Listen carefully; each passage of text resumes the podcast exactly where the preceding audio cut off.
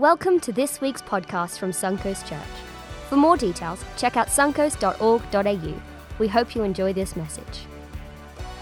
A few years ago, I had the, the opportunity to visit um, Cape Town in South Africa and to visit Robben Island. Many of you might have been there before, where Nelson Mandela was held in a, uh, a tiny cell for almost 20 years.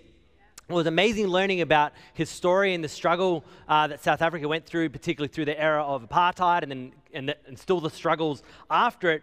It's to see what ultimately his goal was as he eventually went from terrorist to prisoner and then to uh, to president of a nation, his goal wasn't to, to beat the other side. He didn't want to kind of win and someone else lose. It wasn't a zero sum game he was fighting. He made it super clear that when he took office as, as uh, president of South Africa, that his goal was to bring the nation together to bring national unity. He wasn't out to say, well, now that you know we've been subjected for so many years under the most atrocious and demonic system you could imagine. He said, now we don't want to push it back on you because now we're in charge and you're down below. That's not what their goal was. In fact, he proved this by establishing one of the most remarkable things called the Truth and Reconciliation Commission.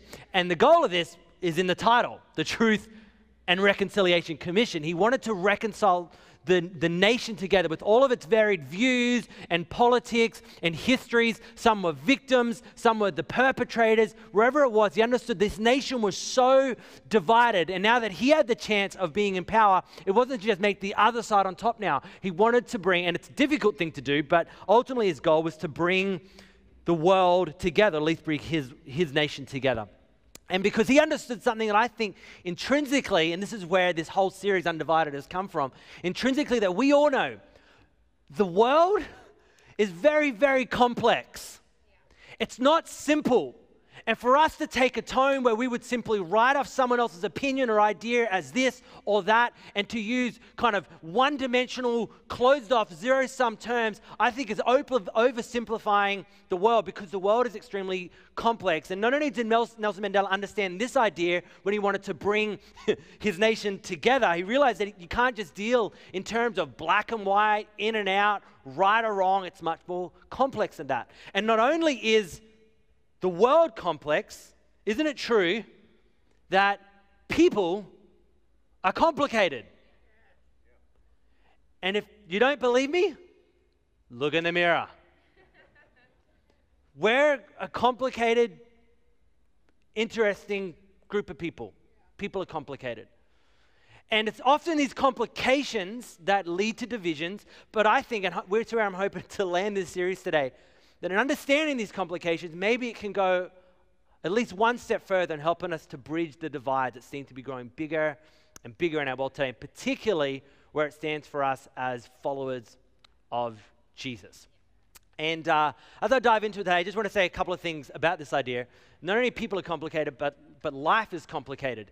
And uh, I just, on a personal note, want to take just a moment to uh, say thank you to you as a church for how you have loved my wife and I through the birth of our new baby, because any parent here understands that when there's a newborn, life gets very, very, very, say it with me, complicated. So we figured now's a good time to introduce you to our brand new little girl. Sweetheart, do you want to bring up? This is little Noah Eden Gulo. Welcome her to the stage with her lovely mother. Here she is. Her second day. Page nine. Go for it now. Oh, perfect. Now it's on. Uh, hello, my name is Noah. It's her second Sunday at church, oh, which is very exciting for us to be able to introduce her to you all. And um, so her, her name, actually, can I say Yeah, this? Because I've it, had yeah. a few people ask me because no one's really heard of it for a girl before. I know you've all heard it for a boy, um, but it's actually not the it's not the boy's name. Just like we'll just adapt that to a girl. It's actually a girl name. It's a Hebrew name. She's very um, Jewish because her middle name is Eden, which is after my grandmother. So she's a little Jewish baby, I think. So her name is Noah, the girl version of it. It's actually a really cool story in numbers. So strong girls in there of the family. So very exciting. Honestly, um, this is only our second kid, and it's the second time we've to Last kid. he said only. Hang on. Hang on. Thank you, darling. Last night I was literally like, how do people do this more than twice? I can't do this again.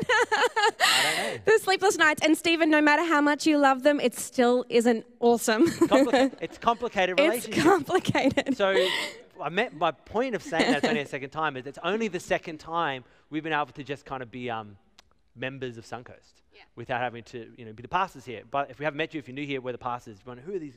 We're the pastors, John and Chloe. So, um, and it just blows our mind. Your generosity, your kindness, it's unbelievable. And to think, you know, I know that happens, you know, not it happens for everyone in the life of church. At least that's our, our goal and our hope is to love people through the complications in life.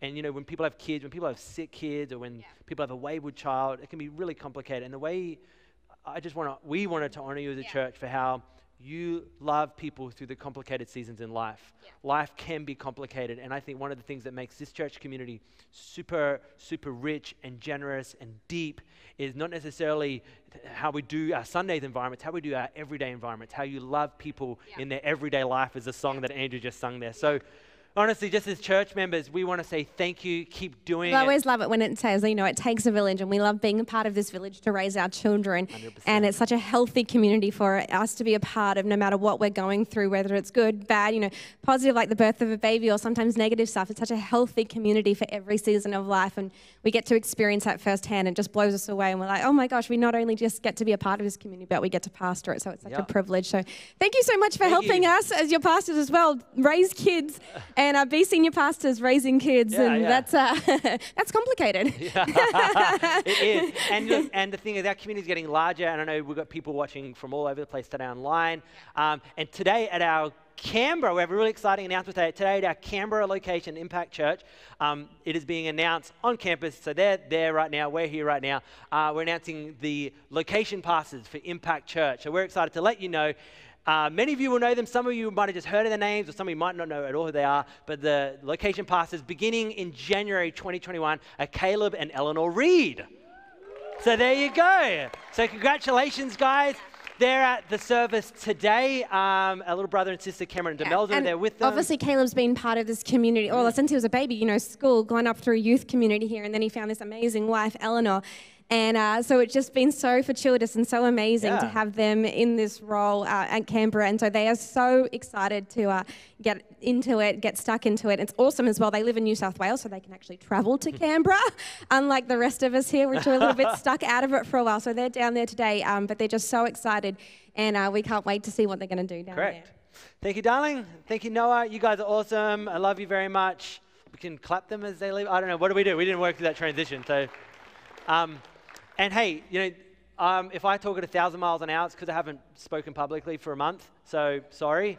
Um, but also, we got to watch. It was cool just watching online services, uh, and I really wanted to thank uh, some of the guys who filled in, particularly. Um, Dan Willis and Garth Reed, who are both uh, elders in life of this community. And we listened to their online messages, and they both said in the introductions, you know, we're the fill in guys, you know, like John that. But as you will now see how awesome they are, they are certainly not filling guys by any count. They are the guys that Chloe and I turn to for prayer, for counsel. They, they cover our lives, and they're part of our great team of elders here. And I really wanted to honor them and thank you because they are actually awesome. They are not the backup guys. They speak into the life of this community every day, even when they're not on platform. So I wanted to appreciate you guys here for that. Anyway, yeah, thank you guys. So, okay. So, so as I was saying, life can be complicated. People can be complicated. In fact, I remember when Facebook was getting off the ground and had like the relationship status there. And I remember the day they introduced one of the statuses you could put up. Do you remember what it was? Thank you, sweetheart. It's complicated, right? Anyone in a marriage like that right now? No, don't put your hand up. Someone's getting ribbed right now. That's us, you know. Um, but we, we all laughed at that. We went, that's actually probably a good definition of like the state of my relationship. And it's, it's, it's complicated. Now, that's not only true of romantic relationships, it's true of all relationships. There's, there's nuances. Things are complicated. They aren't always easy and in and out, black and white, right and wrong. Things can be complicated. That's why I think it's remarkable that when Jesus taught, when Jesus shared a whole lot of parables about life and the kingdom of God, he often used agricultural terms or horticultural terms um, rather than mechanical terms. If to understand that our dynamic as people are less like machines and more like a garden. Right? You, you know, with a machine, here's, you know, if you ever tried, to, well, this is the best I've got of machines that go with an IKEA product, right? Allegedly, if you, you know, you follow the manual, you put things there put things, it'll work, arguably, okay? Depends who's doing it. But, but, you know, who knows that no relationship is like that? You know, I read the book on marriage, I did what it said, she's not behaving how I thought she would behave, whatever it might be, right? Because we're people, we're complicated, we're more like gardens. You know, you can be watering something, doing everything right, and it's just not growing, or you can be doing nothing right, and it seems to be flourishing. And there's season, things grow, things shrink, things die, things shoot off. You have to prune, right? So we're much more like gardens, and I think Jesus understood that complicated dynamic. And then you think of someone like Nelson Mandela or our, our leaders today, right? We all have our opinions. Why is the government doing this? They should open the borders. Now they should close the borders. Now they should open them, right? It's complicated. So not only is it complicated trying to interrelate with one another, okay, people are complicated, but the world's complicated. Imagine trying to lead people. That's why I have no problem with actually paying our politicians a decent wage, because I'm like, no one envies your job, right? And we have some politicians in our church, and I have the utmost respect for the way you serve our community and lead us. Thank you so much, guys. Um, in fact, there's uh, one particular account which is spoken in, in, complicated times, at least spoken to my heart. I'm hoping today it's going to speak to yours too, about what to pray, what to pray to God when things are complicated. And was one national leader, King Solomon, who was the third king of the ancient state of Israel. There was King Saul, King David, who many of you will be familiar with, and then King Solomon. When King Solomon took the throne of Israel, the nation actually wasn't that complicated.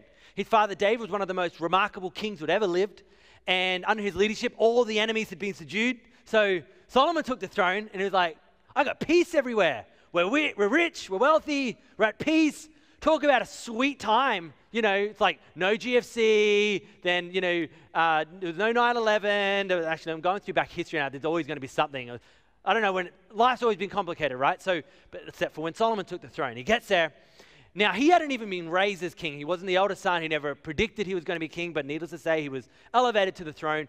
And then he had an encounter with God. God appeared to him in a dream. Imagine if this happened to you. And uh, God had said, I will give you anything you want. And we would look at the prayer he prays in. This is remarkable. This is what he asks as he takes the throne in peaceful times, uncomplicated times. And here is his prayer. He said to God, Your servant, talking about himself, is here among the people that you have chosen, a great people. Like there's so many people on the planet, right? Too numerous to count or to number. And people are complicated.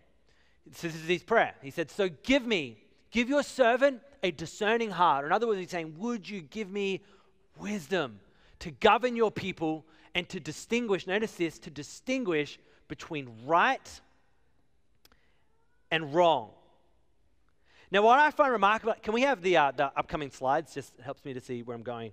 Um, imagine for a moment that you're in Solomon's shoes. What would you be praying? Okay, you take the throne, you get the chance to ask God anything, and and Solomon prays a prayer. He says, I'm asking for a discerning heart. I'm asking for wisdom to navigate the people I'm leading.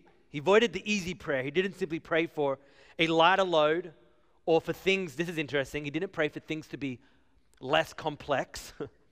he prayed for the wisdom to navigate the world that is. Let me ask you have you ever prayed that? When your life is complex, how easy do we turn to a simple prayer like, get rid of the complexities, get me out of here?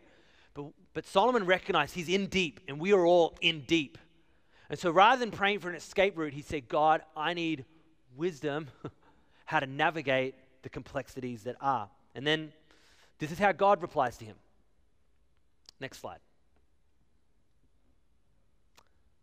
So now, you, if you're a Jesus follower here, and I understand we have people from all walks of life, you might be watching online or in the building today, and you wouldn't consider yourself a Jesus follower, let alone even maybe whether you believe in God or not. But if you are a believer in God, lean into this because this gives us an insight into what God is like. It says, The Lord was pleased. This is what pleases God. The Lord was pleased that Solomon had asked for this. So God said to him, and here's God's reply. He said, Since you have asked for this, and not for long life or wealth for yourself, nor have you asked for the death of your enemies, but you have asked for discernment in administering justice, I will do what you have asked. And I find this amazing. Solomon didn't ask for everything to be ruled in his favor nor did he ask for things to go against his enemies. He prayed for discernment about what is right. Now, think of this. Let me paraphrase. He didn't pray, he could have prayed this. He didn't say, he said, I don't want to be proven right, nor do I want to prove another wrong. My prayer is that I would be able to do what's right and to know what's right. Did you catch that? So here's my question Are we more concerned with being proven right, or are we more concerned with knowing what is right? There is a huge difference. Am I right? Where we can have our view or our stance, and our prayer or our goal be, can be to be proven right. That people will see my view and my take on this. And when everyone has that stance, it's where division comes from, right? But the, what Solomon prayed for wasn't that he would be proven right and that he would be successful, or he didn't even pray that his enemies would be proven wrong. His prayer is that he would know what is right so he would be able to do what is right. And I wonder if you and I, in whether there's division, whether it's how we view the world and the different viewpoints of the world or how we interrelate with people, are we more concerned in our life with being proven right? With someone seeing things how I see them, and I'm just going to work hard for people to see how I see it. But that's what we see from Solomon. Solomon taking the position of leader, his prayer wasn't that people get in line and obey him and see things how he sees them. He prayed for the ability to know what is right. He prayed for wisdom. I remember when I was, I was radically confronted with how important this differentiation is. When I was about 18 years of age, I was invited to a, a young leaders gathering, a secular gathering uh, in Canberra. And I got to go to Parliament House and hear from a whole lot of different politicians. And this one day, a whole bunch of us in this room, and we got to hear from the Prime Minister at the time. It was an amazing moment, really inspiring. But the thing that really uh, stuck with me was the next speaker, who was the opposition leader at the time. And he gets up, and his opening line caught everyone off guard. His opening line was this I'm a Christian. And this wasn't a Christian gathering by any means. And why it caught everyone off guard was because the prime minister at the time was quite open about his faith, about his Christianity. And no one ever associated the opposition leader with being a man of faith, or let alone a Christian. And so his opening line to this group of uni students was, I'm a Christian. And he proceeded to express one of his frustrations about this tension we're pointing out here. He said, because the prime minister, this is what the opposition leader said, he said, because the prime minister is open about his faith, I don't display my faith out there public. It's something I live every day in my life and at work. I don't just simply shout it in front of the cameras. He said, but because the prime minister is overt about it, everyone who's Christian or who, holds, who wants to hold a Christian point of view, because the prime minister is open about his Christianity, they just quickly assume that his view is the Christian view. And because I'm often in opposition to his view, they assume that my view is the anti Christian view. But he's saying, I'm a Christian. And it's my Christianity that drives my conviction to number one, serve you as your opposition leader, and before God to run my role with integrity. My job is to hold the prime minister and the government to account. So my job isn't to prove the prime minister wrong and to prove me right. My job before you and before God is to find out what is right. And if the Prime Minister is onto something that I believe is right, I'll support him. But if he's onto something I think is wrong, I'll call him out. Because my role before God isn't to prove him right and me wrong or me right and him wrong. It's to find out what is right. And his frustration was that people just quickly throw labels on things and quickly side with the view or side with the stance. And because he's the Christian, therefore that's the Christian view, he goes, How is my view any less Christian? It is my Christianity that has shaped my conviction to find out what is right than just proving whether or not I am right and he's wrong. Do you get what I'm saying, right? So, do you get what I'm saying? Okay, I, I knew you would because you're smart. Much smarter than my ability to communicate my point. So, so here's the tension, but here's my point. When we are more concerned with being proven right than we are with knowing right, the problem with that is it will ultimately lead us to being super judgmental of others. When we are more concerned about being proven right than, than really knowing, well, hang on, what is right? Just because it's my stance, it doesn't mean it's right. When you're more concerned with being proven right, we've seen this a million times. You might have been at the receiving end of this, and hopefully not, but we can do it, be on the giving end of this. We become super judgmental of others. And then it leads to something worse. We can then become intolerant of others. And ultimately, that can lead to the worst thing, which will be becoming unloving of others. Now, don't mishear me, because this is what often happens in our culture. We use the term others and their view interchangeably. And I would encourage all of us if there's a view that you don't agree with, you can be intolerant of a view without being intolerant of a person. You can be critical of a view without judging the person. You can hate an idea and love a person.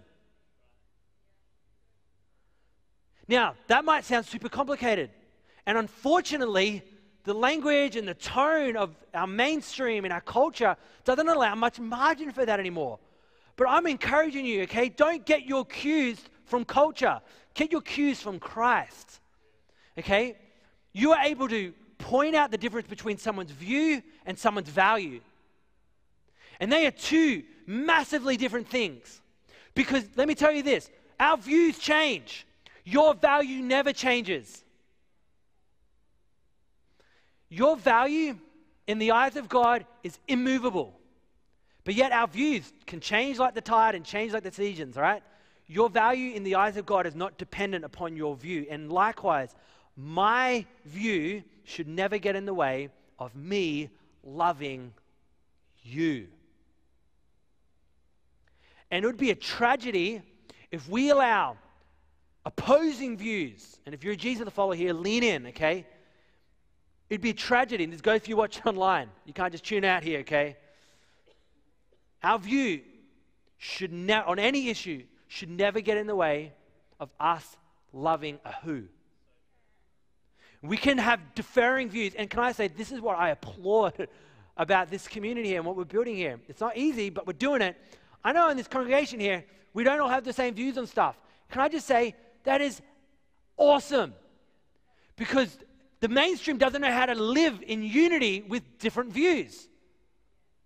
And the, the gap is getting wider and wider.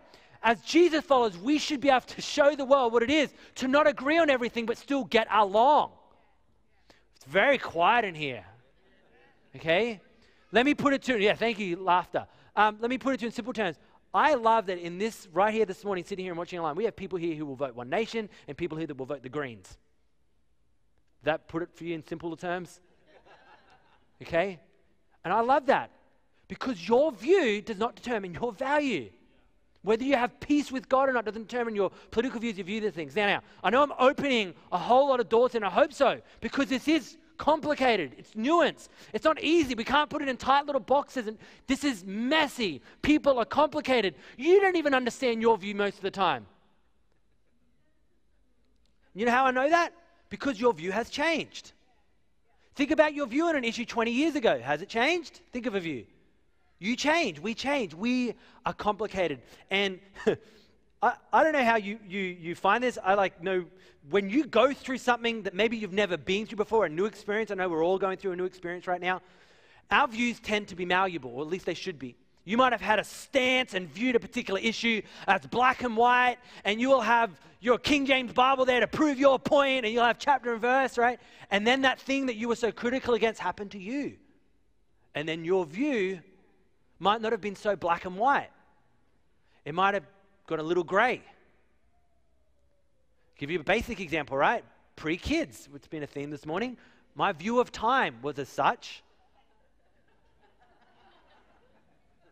My value of time was of such.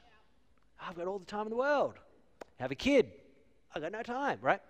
Because I go through something new.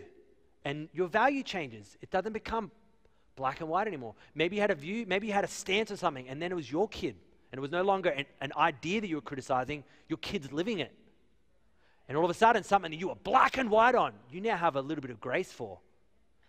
Maybe you were super judgmental. Come on, of someone going through something and you were quick to point out, get your life right, and then it happened to you. Our views change. Life is complicated. And the beauty of this whole thing is Jesus is right in the middle of all our complications. Jesus is in our complications. Can we go to the next slide? just to hammer home my point.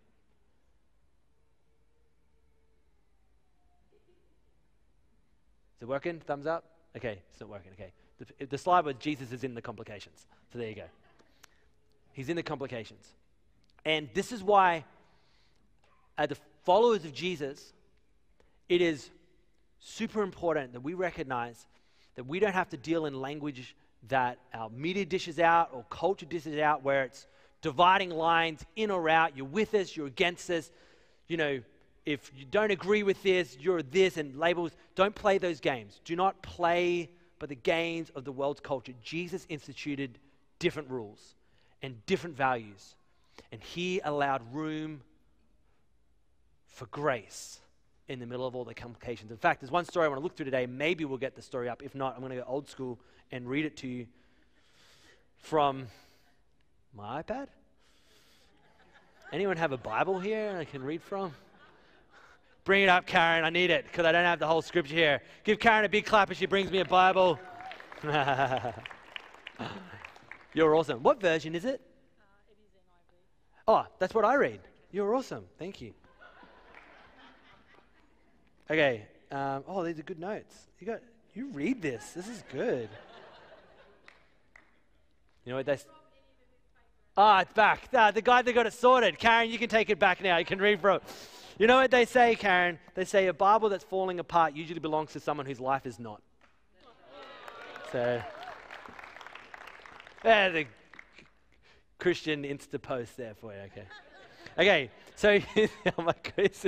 Sorry, if you're new to church, I'm so sorry. The joke you totally won't get, but we're glad you're here.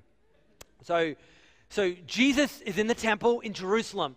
This is the epicenter of religion in ancient Israel. I mean, it was the tension there constantly was palatable. You had all your religious leaders. I mean, this wasn't just some synagogue somewhere out in the outskirts. This was the temple.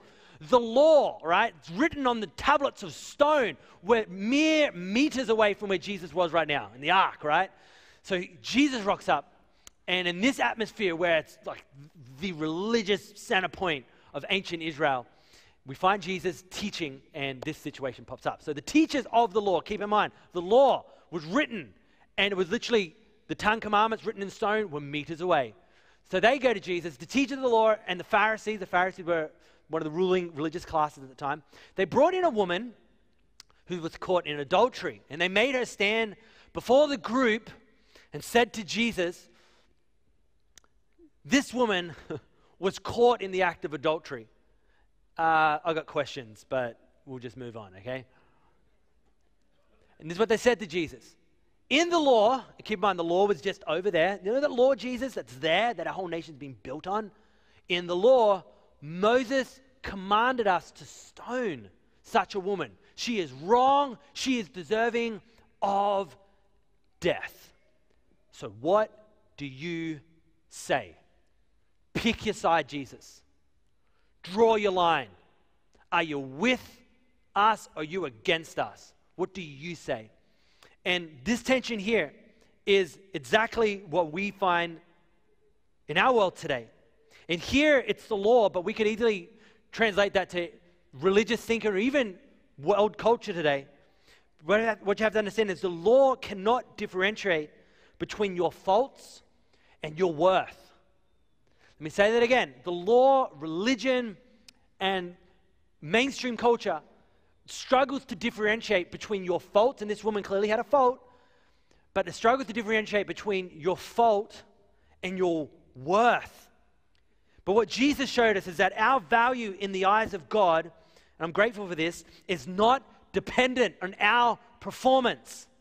Okay, our value in the eyes of God is not dependent on our performance. But unfortunately, this is so much the tone of the times that we live in, which deals in black and white. You're either right or you're wrong. You're either in or you're out. You're with us or against us. It's us or them. And here's my point our culture, the world, when I use the term the world, I'm referring to the mainstream, our culture, com- popular thought. The world deals in right and wrong, but the kingdom that Jesus instituted deals in grace and truth. Okay? You got to get this. This is super important. It's not neat, it's complicated. And we'd like to think it's neat. And our culture likes to think it's neat. If you don't if you vote for him, you're a this. If you don't vote for them, you're a this. We deal in right and wrong. Can I say, don't play by those rules. I just want to tell you, if just stop it.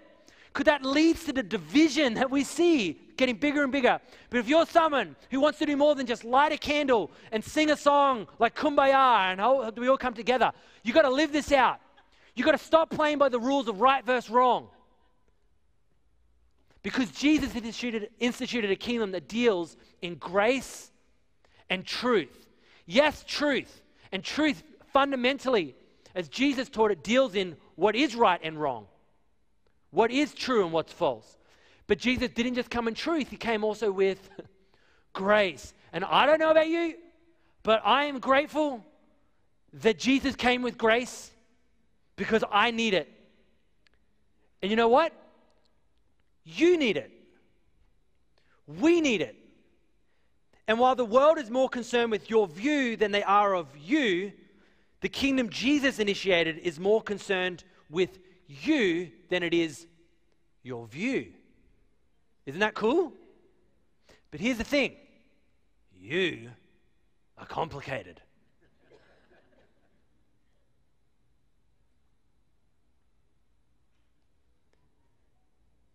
You know this. I know this. It's why we hate it when people are so quick to judge us. Don't you hate it when someone boxes you in and gives you a label? That, ah, you're one of those people. Don't you hate that?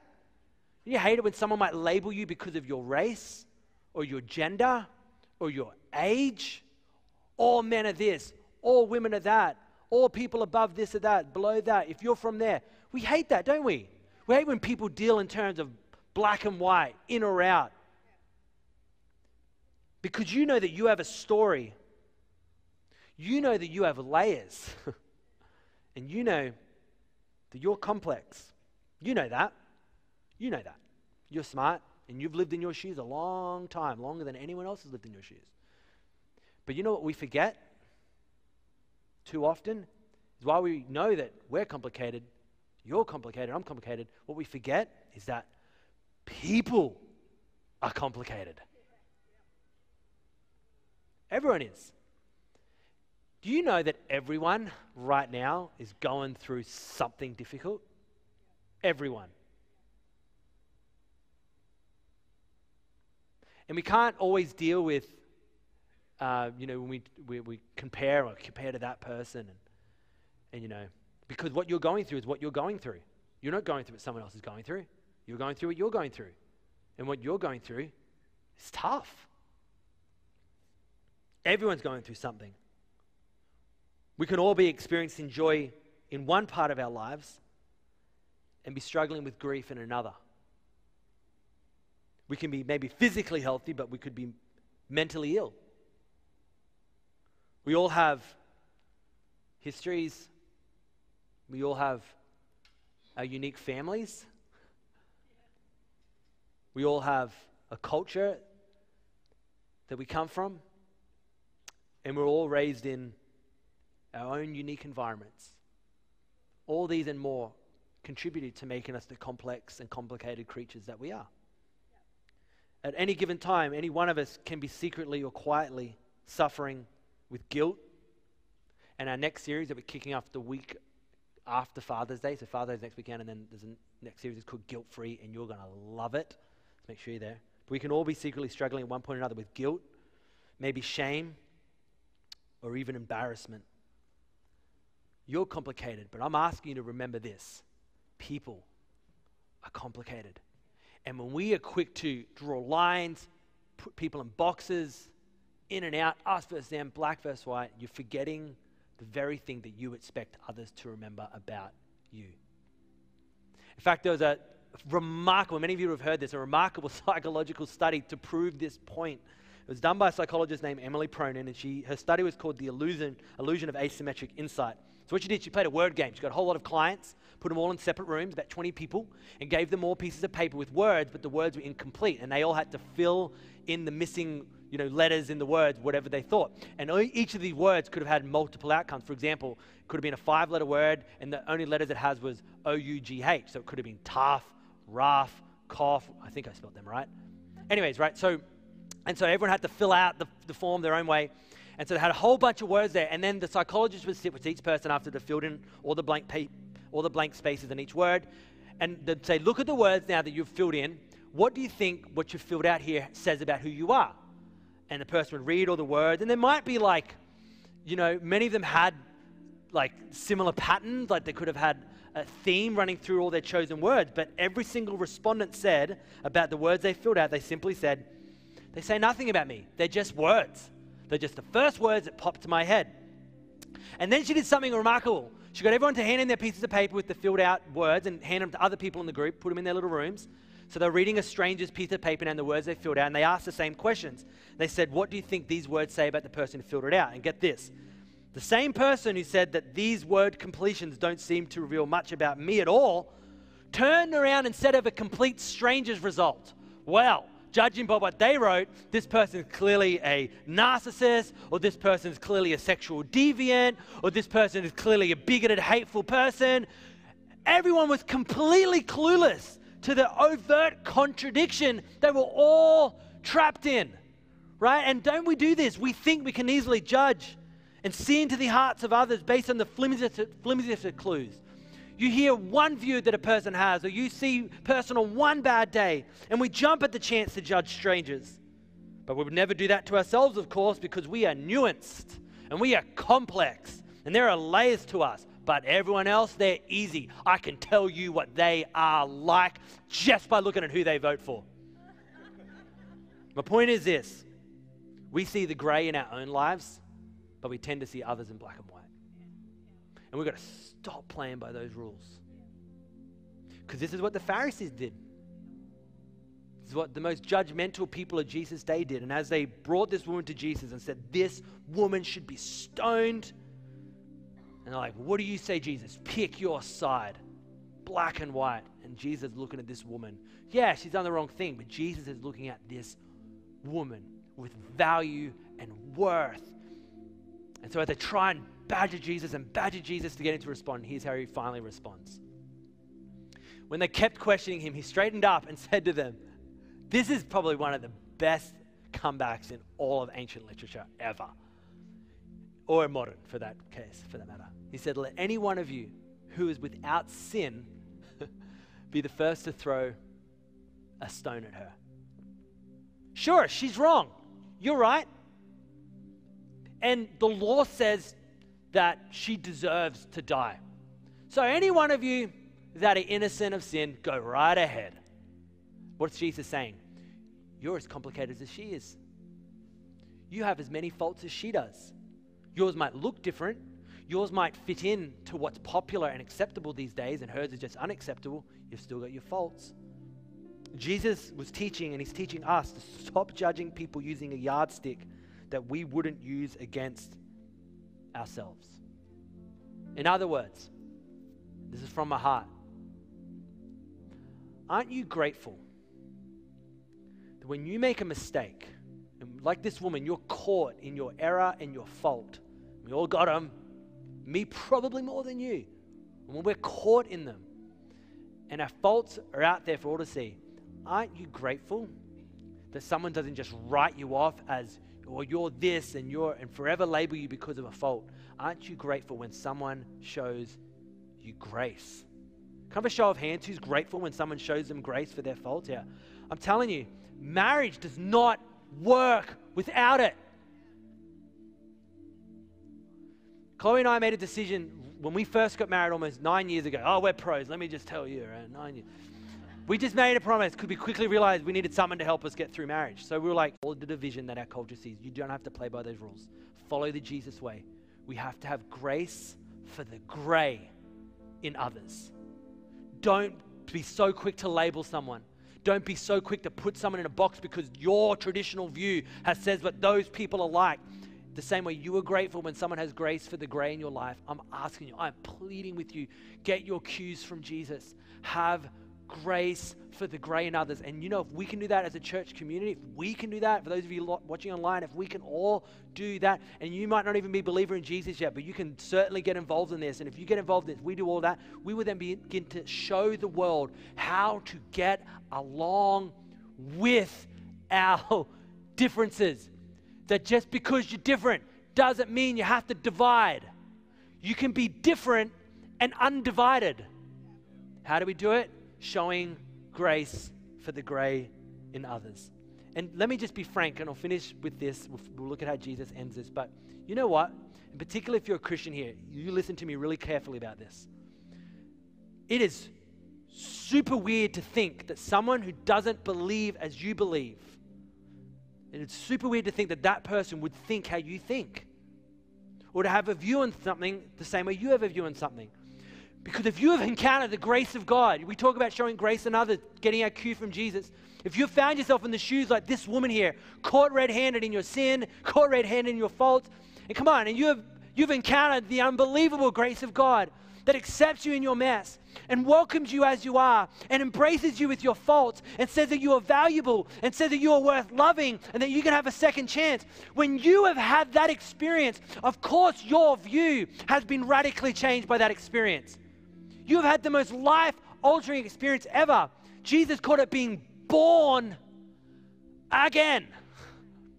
But yet we expect people to have the same view as us when they have not even come close to the same radical life changing experience that you have had.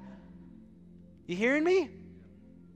So here's the thing we can't expect to have people to have the same view as you when they haven't experienced the same grace that you have had. You'll never convince someone to see as you do until they've been loved like you have been. So, what do we do? We love the world how we have been loved by God. My view should never get in the way of me loving you. And I hope forever, I hope forever we have a tension in this community where we have different views and ideas. I hope we've always got meetings and we have to sort out through. The, I hope we've always got these things because we've all agreed on number one thing: we're going to love each other and love the world as we've been loved by God. That's why it's our vision statement that we would love like Jesus loves. No wonder then we will build a church that the unchurch love because they won't experience anything like that in the world. It's nowhere else. So Jesus lands it, and I'll land it with his words. So Jesus straightened himself up. After he said that, as you can imagine, all the accusers with their rocks in their hands, they left. They dropped their rocks. They walked away. They couldn't debate any longer. Jesus said to the woman, Where are they? Has no one condemned you? No one, sir, she said.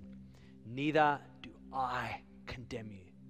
Jesus declared, Go now and leave your life of sin. Leave it. Leave your life of sin. What we see here from Jesus' reply to her, this is amazing. Jesus' concern and the goal of the gospel of Christ was never to prove people wrong and prove others right. The goal of the gospel was to change lives.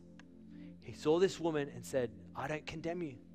Now go and leave the life that was robbing you, leave the life that was killing you, leave the life that was destroying relationships, leave the lives that was leaving you feeling guilty and embarrassed and shameful. Leave the life that's ripping you off of your potential. Leave your life of sin. My grace, because I don't condemn you, I offer you grace, it gives you now the doorway to leaving the life that was causing you regret and heartache and hurt, let alone the hurt of the people around you, and experience now new life. The law wanted to prove her wrong, Jesus wanted to make her right. Did you catch that? The law wanted to prove her wrong. Jesus wanted to make her right. And again, like Solomon, our goal and our prayer should never be to prove that we are right and others are wrong. Our goal should be like Jesus, life change, to help make people right. Because that indeed is the heart of Jesus. Jesus has grace for the grey in us. And as we finish now, right now, this series, and I'm super grateful that you've hung in there for the last five weeks. And I want to encourage you twofold for the Jesus follower here, for the Christians, a member of Suncoast. Never, never, never forget that Jesus has grace for your grey. The parts of your life that aren't neat, you might think, oh, people in the church knew about this area of my life. We know. It's okay. We've got it too. It's why we're here this was a place for perfect people, you wouldn't have to worry about COVID safe distancing. No one would be here, you know. there is grace for the grey in your life. Don't hide it from Christ. He loves you. Don't feel like you have to have it all right and all in and all in the. He's got grace for your grey. His grace is because we're grey. We all need it. And maybe you need to allow yourself to receive God's grace. Maybe you've been too harsh on yourself. Maybe you've judged yourself too harshly. And maybe that's why you judge others harshly as well, because you see the faults in your own life. The same way God has grace for them, God has grace for you. He loves you, He's for you, and it's His grace that leads you to leave your life of sin. It's a doorway to freedom. Perhaps here this morning, you've never encountered the grace of God for yourself. And maybe this is the first time you've ever heard it. And the thing that maybe has kept you from engaging in church, maybe watching online, why you've never stepped foot in a building before, is you thought, man, if people knew, I'd never, the walls would fall in on me. They haven't fallen in, they're fine, they're structurally engineered, they're okay. But the thing is, Jesus gets it. That's why he offers us grace. It's for the grey in our lives. And what I'd love to do is lead us all in a prayer today of accepting his grace. You might have prayed a prayer like this hundreds of times. Now's a good time to pray it again and mean it from your heart. Maybe you've never prayed a prayer that has invited Jesus to show you grace. It's a simple prayer. I'm going to ask you all to repeat it after me. But for some of you, this might be the first time, essentially, you are saying yes to Jesus. You might not have it all figured out. You might feel like you've got so many things wrong in your life. You are only ever one prayer away from being undivided with your Heavenly Father. And I want to invite you to pray this prayer along with me today. So if we could all bow our heads just to create, I guess, an individual moment of privacy for everyone here. And if that is you this morning, you can relate and you want to be included in this prayer, maybe for the first time, and you today want to make your peace with God, and you've never done that before, just so I know who I'm praying for, could you just give me a quick wave? I'll see it. You can put your hand straight back down. This morning, you want to be included. Thank you so much, dude. That's so cool. Thank you over there. I saw that as well. Anyone else here this morning? Maybe you've prayed a prayer like this before in your life, and you know today you've got to recommit your life to Christ. Maybe you felt like you're following Him once upon a time, but the last few years have gotten complicated, and you need to come back. Anyone like that this morning, you just want to acknowledge it before God that you're praying this prayer. Thank you so much down the front. That is super awesome. God loves you so much. All right, let's pray this prayer out loud together um, after me. So, dear Heavenly Father, thank you for Jesus. Thank you for forgiving me of all my wrongs, of all my sin, and offering me new life. Today I accept it. Today I say yes to Jesus. Today I receive grace for the grey in my life. Amen. Thanks for listening to this week's podcast. We hope you are truly blessed by what you heard. For more details, check out suncoast.org.au.